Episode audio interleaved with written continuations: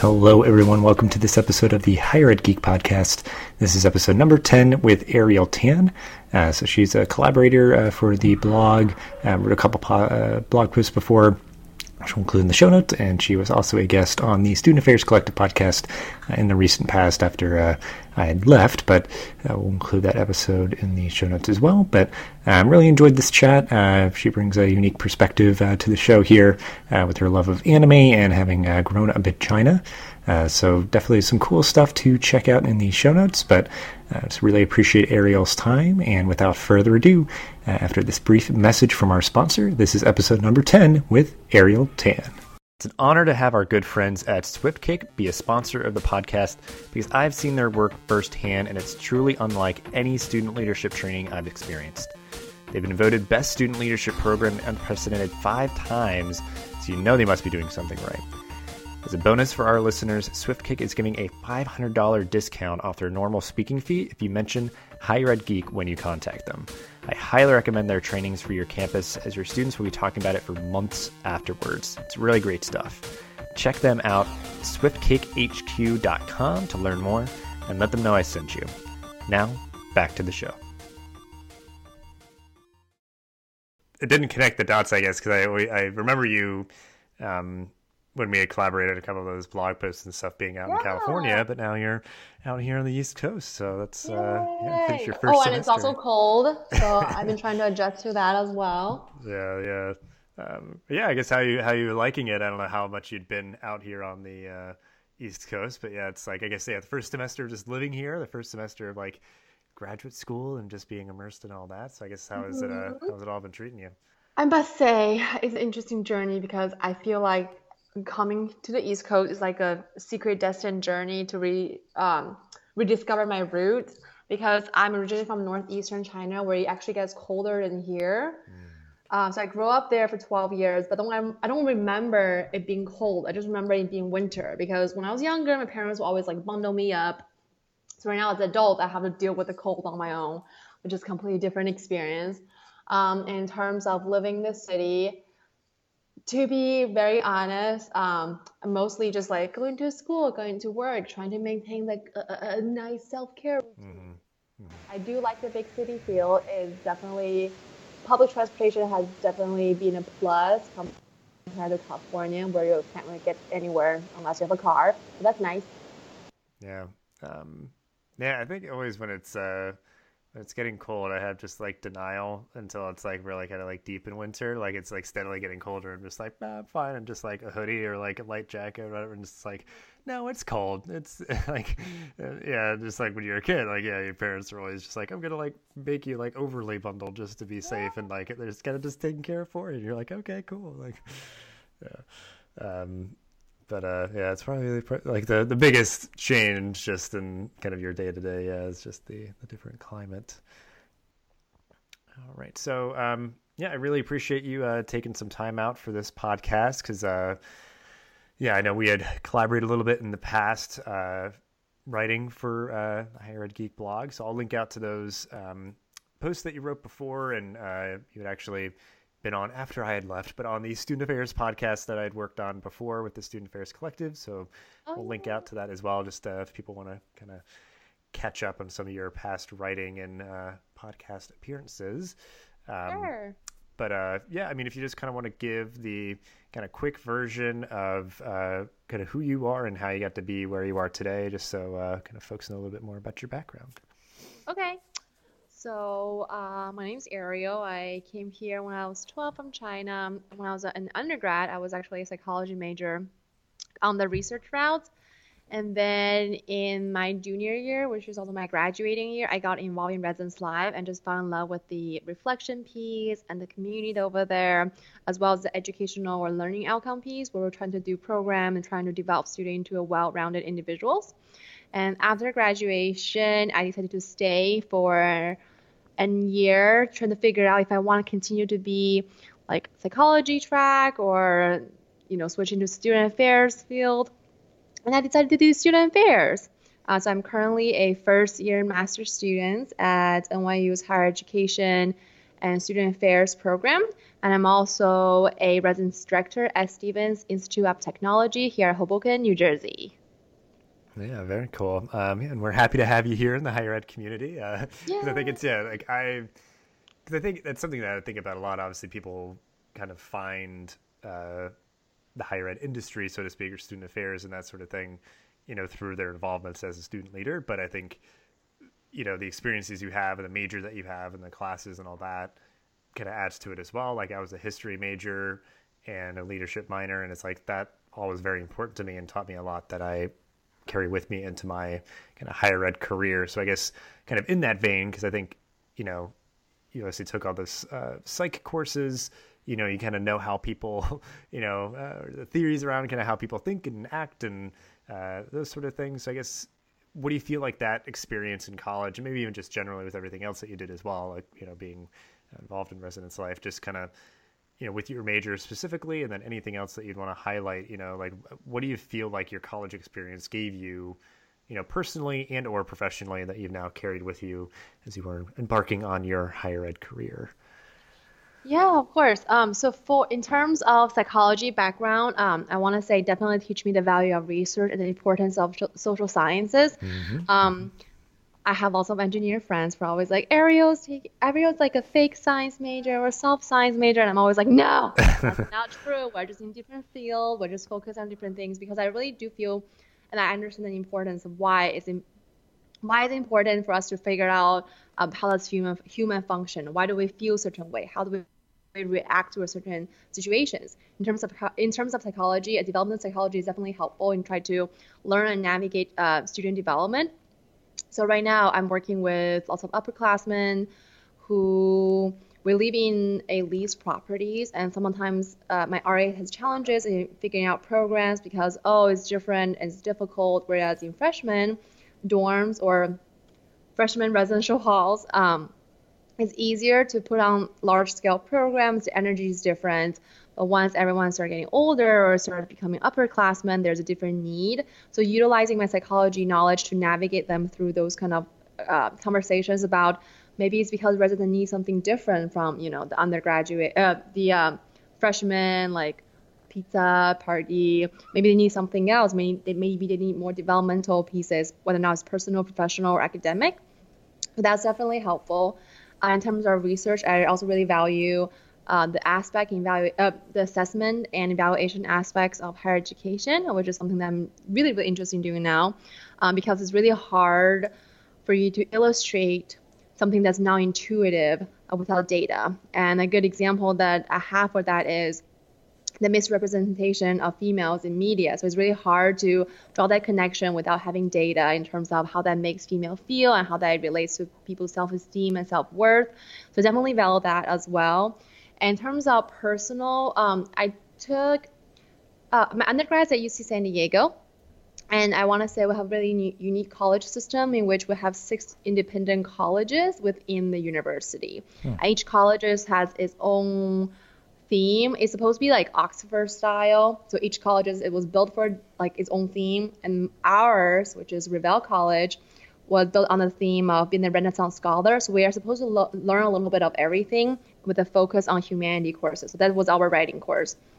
And in that particular series, kind of it sort of changed my life along with the psychology courses, because it's really trying to engage us into thinking, what does it make human human? What does it make, what is a human experience? What does it mean to be happy? What does it mean to be sad? And that kind of reflection practice really helped me to learn about critical thinking, as well as just to, through the reading and learning of historical events, trying to kind of navigate myself or find my place in the current society, and trying to figure out, like, again, what does it mean to be human on a larger scale. But I think those couple aspects is really important for me, and then directly relates to the work I do, because overall, when we talk about student development, it's trying to find out who they are, trying to help them have helping skills, learn something beyond the numbers and calculations that academics usually talks about. Mm-hmm. Yeah. I mean, you're certainly just a kind of living testament to the value, kind of that liberal arts education that unfortunately I feel like is being challenged nowadays. But yeah, just that full breadth of just, yeah, like the human experience, and just there's so much stuff that you can learn, and I think we should certainly encourage people, encourage people to explore all those different those different content areas during college. Yeah. Because in my I just finished a course in Foundation of Higher Education. We were learning about liberal education, evolution of higher education, because it was a history-based class. Mm-hmm. And I started reflecting on the idea how I feel like growing up, we always have identity that other people gave us. So you're a sister, you're a daughter, you are a high school student, you're a middle school student. And then once you get out from college, you are, whatever professional field you're in, you're a banker, you are a scientist, you are an analyst, you are a student affairs professionals. But people don't really think about who am I without all these titles and social connections.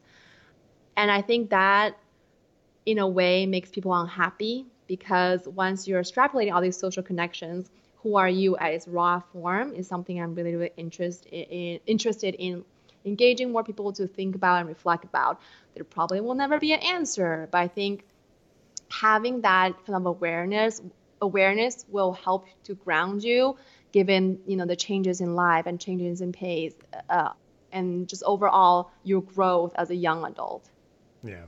Yeah, it's something we all need, is just a little self-awareness, and it's just a continual pursuit of, aligning our lives with our values, and kind of just being at peace with the things that happen to us, and that, and in college, it's just you're thankfully in an environment, where that's nurtured a bit more, where we're hoping to help people to get along moving forward in that pursuit. It's a very personal journey. It's not going to look the same for one person to the next, but and like you said, because I think we all need help sometimes with any number of things, and like you're saying, especially in the residence life context, I'm certainly guilty of this as well. We can paint ourselves in a corner of just assuming upper class students they don't want to go to programs, they don't need us or something. And it's no, they just don't need the things that you may be thinking as a one size fit all, like you said, just fun social things just to get people together, because, you're new to the university and you don't know anybody yet. It's okay, you've been here maybe, 3 or 4 years, you need more, help with other things of maybe navigating resources, preparing for graduation, kind of just building, life skills and stuff. I feel like I've seen those kind of things be be a bit more helpful. So it's just kind of sometimes getting out of our own heads and challenging assumptions that we have. So the students who are upper class students would still come up to programs. They just need to be the right programs, and also at the right times and the right places. But but that's really cool. Again, you're just kind of bringing this unique perspective to your work in higher ed, and I'm sure that's just going to continue to sort of blossom and flourish as you learn more about everything through your grad program. Hopefully. I guess, and I guess for where you're at right now, sort of what if it is a particular class, or now kind of working in a more, I guess, I don't know if it is is your role now at where you're working as a resident director, is that technically a full professional role, or is it classified as more of a graduate assistantship? I guess how deep in it, I guess, now are you that you've kind of moved over here and started grad school? Yeah. So it is classified as a grad assistantship. Okay. So I work 25-hour week, and I take 12 units. I'm a full-time student at NYU. In terms of what I actually do, one of my main role is, three of my main roles are program advisor, so help my RAs to come up with programs, RA supervisor, so supervise RA, and I just finished my first round of evaluations. Yay! And third one is just office management, as well as a minor judicial process, so doing contact cases, hearing students, and also being on call. But I think that's kind of expected when you're in res life. Response to crisis, which has been a great experience, because I've always been interested, and I feel like I've been a receiver in when I was a student leader on campus, or just being on the other side observing it. But now I'm actually doing it. It's a completely different experience, and I really, really like it. But yeah. Gotcha. Okay. And so, yeah, you've kind of got all that going on, just with your kind of professional life and going to school and everything. Certainly it's a lot to balance, but I guess in the free time that you have and when you want to relax, you know, what are you kind of geeking out about currently? And, you know, the things that you've discovered recently or things that you've always been into, just sort of like anything, I guess, that you're using to help, help relax when you do have the time. So yeah, I am a gamer, and as of now, given the limited amount of time that I have, I use League of Legends to de-stress, which some people will be like, but the community is so toxic, and why do you de-stress over it? My argument is I do really, really well in the game and in my day on victory, and then I feel better. So video games has always been something that I'm geeking about. I'm a PC player because I didn't grow up with console. Besides League of Legends, Overwatch is also really fun, but my computer is crapping out. Oh, and after that, yep, I don't have a good graphics card for that, which is why I bought a new laptop. Yay! It's coming from Black Friday. Other than that, I also really like to play, but don't have time. Is like Civilization 5. I really like strategy game, but just takes too long to finish it. Don't Starve Together is a really cute game. It's about survival. Everything about the game just cute and a little bit gothic too. I really like the game as well. My first favorite game is actually RPG games. It's called Chinese Paladin. It is a Chinese game, and it has, I want to say, 7 or 8 series that came out. But again, because I don't have time, so I can't play. Another thing that I really wish I can do more is watch more anime or read more anime. Just because that's something else I really, really enjoy doing, but have limited amount of time. Yeah, but no, I'm kind of in exactly the same place, though, with like how I like the game anymore. It's just like those bite-sized chunks of like, because sort of the, my understanding, kind of one of the direct rivals of League of Legends, but Heroes of the Storm. Because like Overwatch, my understanding is similar kind of model where it's almost like bite-sized chunk gaming, where it's like, okay, I'll play a game. It takes me like 20 or 30 minutes and like, yeah, I'll just play like 2 or 3 and then, you know, go about the rest of my day or something. You don't have to invest time because with Civilization 5, like my whole day just gone. Like I wake up, I start playing, I went to the bathroom twice, and then it's dark. And I was like, oh, God. And I'm still not winning. Why is this happening to me? Yeah. Well, hopefully, I guess with the winter break here, you'll have a little bit of time to nurture those hobbies. And, yeah, some, that mixture of stuff that, you know, you've always been into, or you know, some other more recent discoveries, but and I know actually one of the posts you wrote about was about League of Legends specifically, so I guess maybe even if it's just that and kind of elaborating on that, but just like those hobbies and things that you've had over time, how have they kind of positively contributed to your life? Have they just purely been hobbies? Have you built like kind of bonds and communities through those? Or I know certainly the strategy games kind of just help, I think, you know, with kind of critical analysis and just sort of, you know, just thinking a different way, but like anything you can think of just sort of how those hobbies that you have kind of positively contributed to your life. Sure. So besides the de-stress part, in terms of playing video games, the post I wrote was how I like did the research based on misrepresentation about the misrepresentation of female gaming characters and how it affects females' self-esteem or self-regards. For me, I think video games, especially role-playing game, is a really easy way to teach young kids about perspective taking, because I grew up playing RPG. I remember I have this distinct memory of me being 5, and I would stand next to the computer, and my dad would be playing that Chinese Paladin RPG game. I would try to follow him and ask him a bunch of questions about who are these people, what are you doing, etc. And when I play it, I start getting into the game plot, because when I was younger, everything was just about like fighting and winning.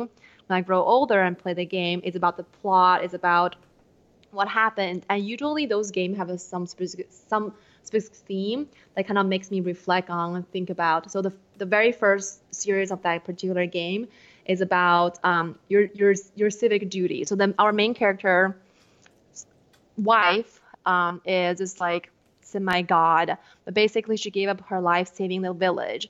And then the whole thing is about how you have civic duty you have to do, and sometimes you have to make sacrifices for your community. That's something that for me as a young kid really hard to understand if an adult trying to explain to me. But because I was immersed in the game and because I was seeing through I was literally in their shoes, seeing through everything happening in front of me. It was really easy for me to understand. I think that's the same with most of the role-playing game that I really like to play, which is actually my favorite game. But again, it just takes too long. You get invested, and then you're getting frustrated because you're not finishing it. So I think in terms of perspectiving, role-playing game is definitely a great thing to do. And another thing is in terms of building community. And that's a conversation I just had with my RAs today. So one of the difficulties that we're facing is building community in leased property that we share with other folks. So one of the things I was saying that community doesn't have to be defined by physical boundaries. So there's a very famous social psychology studies where they get a group of boys in camps, and then they start developing rivalry. And that's like the beginning of inner group and outer group psychology study. That, even though they're physically in the same space, that is not a community. And I argue that, there are other ways for us to have a community through mutual respect and open communications, such as online when we play these video games. So I think having a strong community where you can get connected to people and have this relationship is really important, because using League of Legends as an example, you have to learn to have good communication skills. If you have horrible communication skills, well, lots of pro player will tell you why like certain things didn't work out.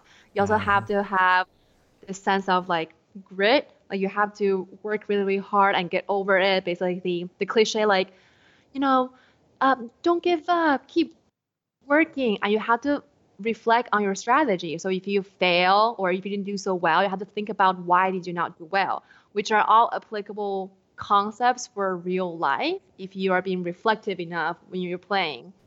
Again, using League of Legends example, if something didn't work out, if your build didn't work out, think about why it didn't work out and make something different or try to improve it next. And lastly, in terms of anime, which is another very important thing for me, I wrote a post about in terms of having mentors and role models, and I think that's a really big positive contribution that can be derived from anime characters.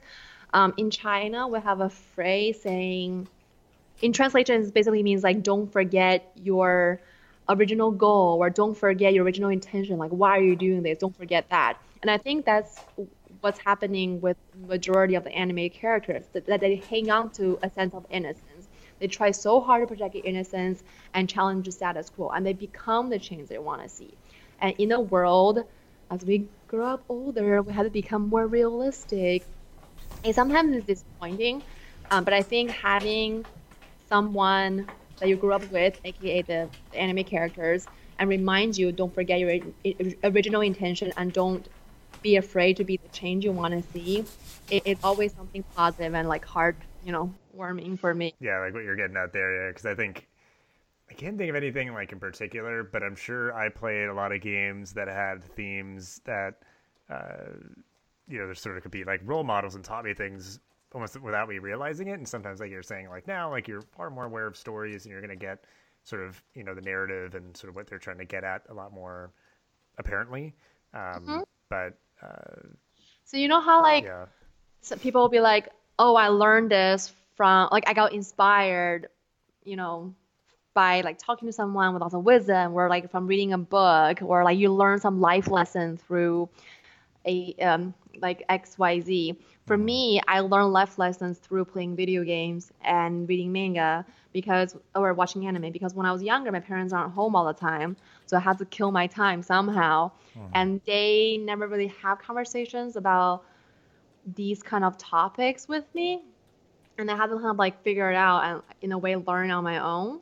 And again, so I think they definitely serve me as a positive role model. I might not realize it at the moment, but in reflection, it definitely really helps. And it makes me really happy that like, oh, like I grew up with Naruto, or, like he's literally growing up with me because now he's a dad and I'm like in graduate school. Yeah. Yeah, that's great. Yeah. Cause yeah, it's like the good ones are going to have like a good sort of core to them in that way. Cause I think certainly they can still be enjoyable. Like there's some games or, comic books or anything like that are a little more shallow and they might just be fun things to read, but there's not like a good heart or core to them. So yeah, it's nice when you can have ones that like stick with you. I guess other than that, I mean, if there's things, I guess all those things that you mentioned, obviously are things that we'll sort of make note of in the show notes. Let's see, anything else that you're reading, watching, listening to that you want to just give a tip of the hat to in the show notes, or like stuff that you are looking forward to perhaps coming out soon? Sure. I'm currently playing the League of Legends because, kind of like you said, is my de-stressor. Because it's a quick game, usually it should be around like 40 minutes, 30 minutes, and it's not lots of investment. One thing I didn't mention that I'm also kind of like geeking about is palace drama, which is this. Again, I made this name up actually because I don't know the Chinese translation for it. But basically, it's a specific type of drama-novel that takes place in ancient time, and it's about like politics and a little bit love and mostly conspiracy theory about like overturning a government or like some sort of hatred is going on or like redemption or revenge, blah blah blah blah blah, those kind of drama and book. And one of them is coming out, I think, in January. Most people don't know what it is, but about 2-3 years ago, there was a really popular palace drama in China called the translation is The Legend of Zhen Huan, and the sequel of that. That's something I'm really, really excited about and interested in watching. There's another one that's actually I'm trying to get into. It's again a sequel for a palace drama called Nirvana in Fire, so the sequel of that, which is something I really enjoy. I'm also I don't know this person's name in English in terms of translation, but he's known to be a fantastic director. He's the one who directed Perfect Blue as well as Paprika. So I'm trying to watch his film. Gotcha. He's a Japanese director. I'll find the name and then we can add it in the notes. Be like, this is who Ariel's talking about. Yeah. Well, I guess that's something now I'm curious about is... I guess there's, just essentially the pop culture of like China and stuff. And, you spend a good chunk of your life there. Is it easy to like get that stuff here? Or like, I guess, and I don't know if it's all like available digitally and like it's pretty accessible. Like, because I know that's just a whole layer of like sort of how a lot of people discovered like anime here back in the day. Like it was just this really tough thing of like, people just manually dubbing on their own and then sharing it out, and like obviously it's a lot more formalized now and there's a lot more exporting of like Japanese stuff. And I guess how easy for it, because some of it like doesn't even seem, I guess, like to have like a direct translation and stuff, so they maybe haven't really like marketed it for necessarily like an English audience. So like how like accessible is the stuff that you obviously enjoy to consume? Like is it hard for you to get access to it? No, actually, which is something I think is really ironic because most people know that YouTube is banned in China, but at the same time, I'm talking about like a lot of like main TV stations and like just like large accounts will have YouTube accounts and they will upload their show here so people overseas can see it, like myself. So I've always kind of been like, I don't understand how this works, but I guess it's working because, again, if you just on YouTube just look up all these names, it's there, which is how I get access to it. In terms of translation, I don't know. I want to say that there are lots of websites. If you look for like Chinese drama, Korean dramas, or Japanese dramas, they will have like a team, and I want to say it's all volunteer based, similar to your anime thing, where people will put out translations for that. I know the two, Navira in Fire and Legend of Zhen Huan, they're two huge hits. They both have translations. My boyfriend's not Chinese, and he doesn't know any Chinese, but he watched Legend of Zhen Huan with me, and he actually get into it too. So I think is in terms of, is there a formal translation and marketing? No, but I think that as a fan base, and given that there's a large Asian Chinese communities overseas, that there's some sort of movement. In terms of, I think I like how you brought up in the beginning when anime first got to America. We had to go online and have fan made translations, because one thing that always reminds me that I didn't grow up here is when I talk about my childhood. So when I grew up watching the full series of Digimon up to season 3, full series of Pokemon up to season 2, I want to say, and then Naruto and Sailor Moon. But majority of the names I know are in Chinese. So even though me and like a friend are trying to talk about the same thing, I don't know what they're saying because I don't know their names. Like, it doesn't match. So I remember distinctly in my RA training on undergrad, people were talking about Digimon. And I really, really want to jump in because I have so much thing to say about Digimon, but I can't because I don't know who are they are talking about. And it takes me a lot of effort to explain.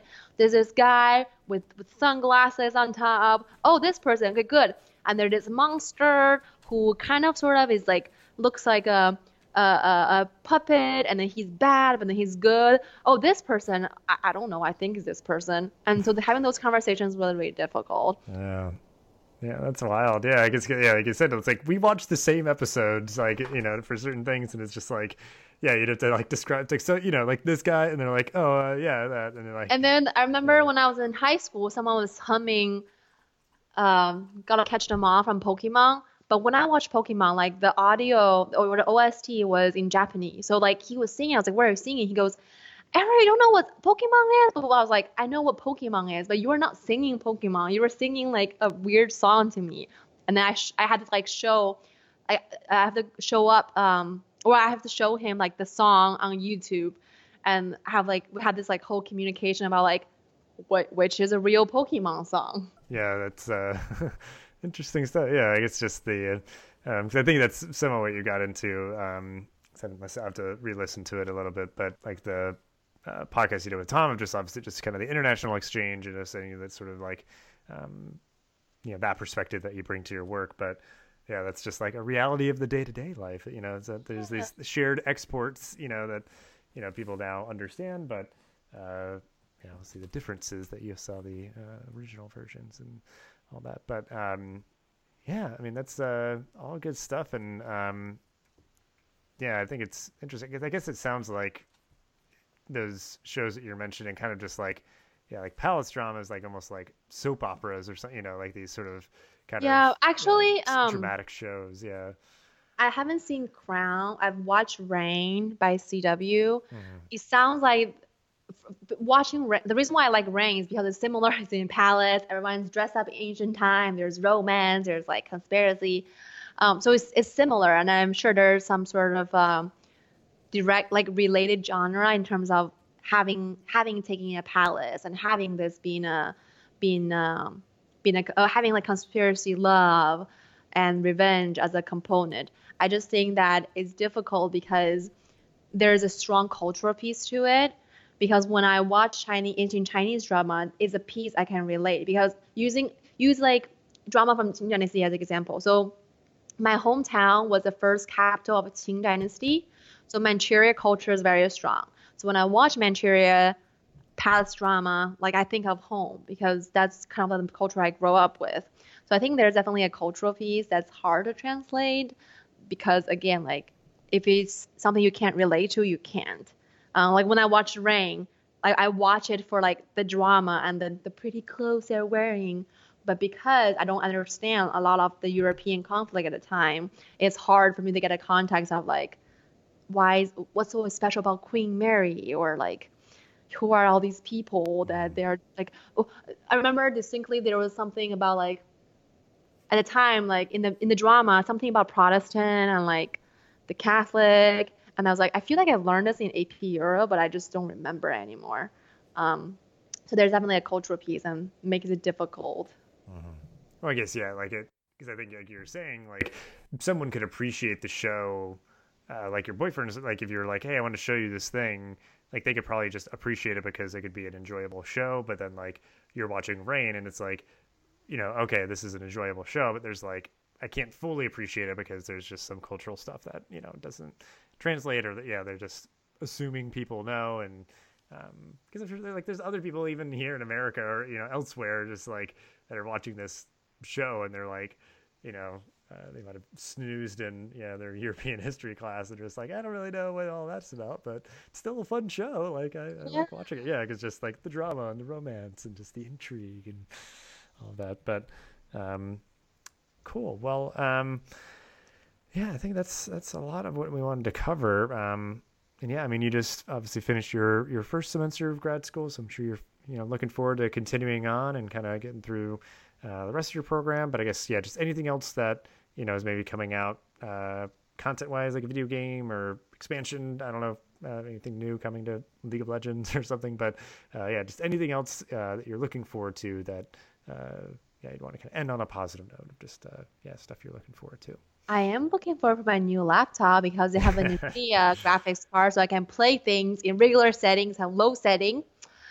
Speaking of like video games, at NYU, we have a student affairs conference in February of next year. And the classmate and I, we put together a proposal and we'll be presenting in the conference actually. The title is called League of Misrepresentation, How to Cultivate. Okay, I don't remember the title, but basically it's going to be about cultivating discussions about social justice through video games. Kind of talking about how race and gender are misrepresented within video games. So that's definitely something I'm really, really interested about.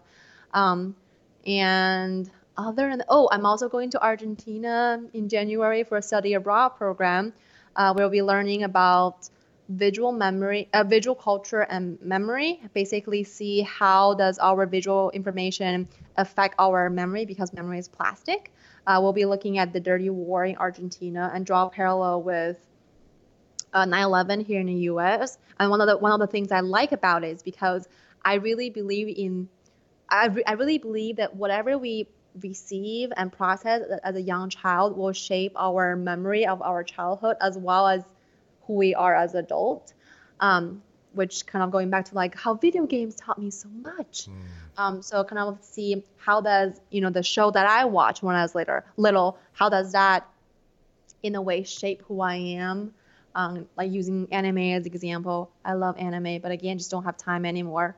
Yeah. I mean, that's all good stuff. And yeah, I guess just like a good conference presentation like that of just like something that you're really interested in. Like that's always a lot of fun. Like I haven't presented formally in a little while, but there's sometimes where like I presented because like I was almost like really strongly encouraged students like, oh, I'm not really like super into this, but I'll just do it and represent, you know, our program or our university or something. But yeah, if you can talk about a thing that you're into, and that's just kind of like certainly what I like to highlight on this podcast, just that alignment of like your strengths and your interest of just like, you know, like you said, like your appreciation of research and data and all that, and like quantifying things, because yeah, you could say a lot of things just anecdotally, which are true, but if you can really like add to the credibility of like, yeah, I've tried to quantify this, you know, I've really looked into it, or I've talked to people for, you know, qualitative information, that sort of thing.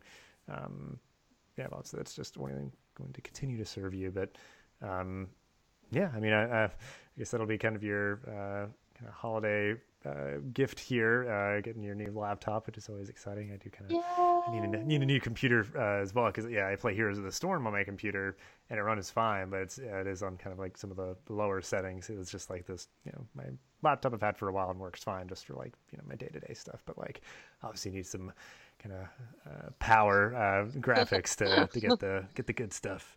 But yeah, I mean, that's all cool, good stuff here. We'll link out to everything that we mentioned in the show notes, like your previous blog post, your other podcast episode you did, and then yeah, just everything else that we mentioned that we can find links to, I guess, if someone you know, you might be able to find. But yeah, so yeah, just really appreciate your time and you kind of highlighting your story and your journey and the things that you're into, and yeah, just appreciate your kind of unique insight and perspective on things, and appreciate you just being a collaborator. Again, I just kind of thought of people who kind of get it, you know, just the higher ed geek thing. Yeah, so yeah, happy. You're just one of those people. Yeah. So yeah, just appreciate your time, and yeah, just have a good rest of your night. Yeah, thank you for having me. I have like, again, like, Higher Ed Geek is something I really like to talk about because I think it's very important, like, aspect of me or identity of mine. So I'm really happy to share my experience with you, and thank you for reaching out. And I wish you a happy holidays and have a great night. Thank you. Yeah, enjoy your break, and just have a good rest of your night. All right, bye. Bye. Thank you so much for listening to this episode of the podcast. Please rate, review, and subscribe so you'll never miss an episode. Thanks again for listening, and I'll see you in the next episode of the Higher Ed Geek Podcast.